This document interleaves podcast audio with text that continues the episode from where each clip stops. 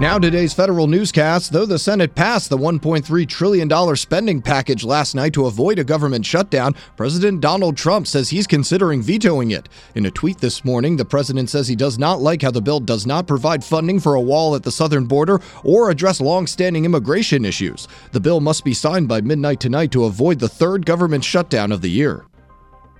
The spending bill makes no changes to pay for civilian employees in 2018. It continues a pay freeze from 2013 for political appointees and other senior officials. The administration's reorganization plans do get more hurdles, though. It says agencies can't reduce, eliminate, or cut a program or office without first getting congressional approval.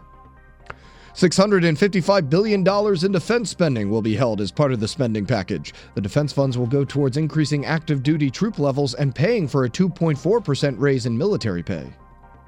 The omnibus spending bill does not include three major veterans policies that congressional VA leadership had advocated for consolidated community care programs, an expansion of Veterans Affairs caregiver program, and a VA asset and infrastructure review program all did not make it in.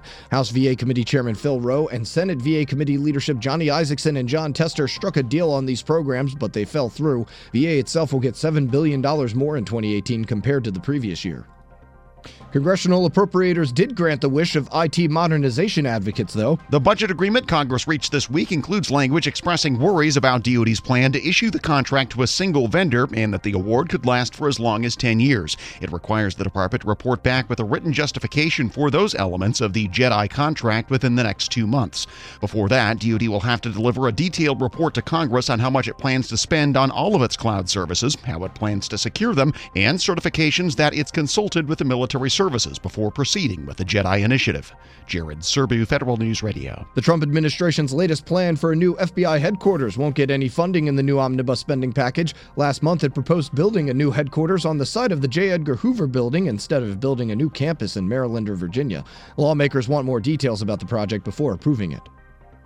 Lawmakers also have some concerns about the Pentagon's plan for a multi billion dollar cloud computing contract. Federal News Radio's Jared Serbu has more. The Technology Modernization Fund Board will indeed have some work to do this year. House and Senate lawmakers agree on the 2018 omnibus spending bill and include $100 million for the government wide fund to help agencies move off legacy systems. OMB formed the board earlier this month and began reviewing agency proposals to receive some money from the TMF. It was unclear whether Congress would appropriate any money for the fund, leaving the board in limbo. I'm Jason Miller. Chair of the House Ways and Means Committee Kevin Brady says a bill to restructure the IRS is on the way.